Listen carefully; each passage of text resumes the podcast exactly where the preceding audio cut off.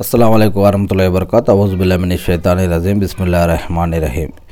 ఏదైనా గొర్రె మేక లేక ఇంకేదైనా జంతువుని కుర్బానీ ఇస్తున్నప్పుడు లేదా జబా చేస్తూ ఉన్నప్పుడు ఏమని దువా చదవాలి అంటే ఏం రానటువంటి వాళ్ళు బిస్మిల్లా అల్లాహు అక్బర్ అని చేస్తే సరిపోతుంది.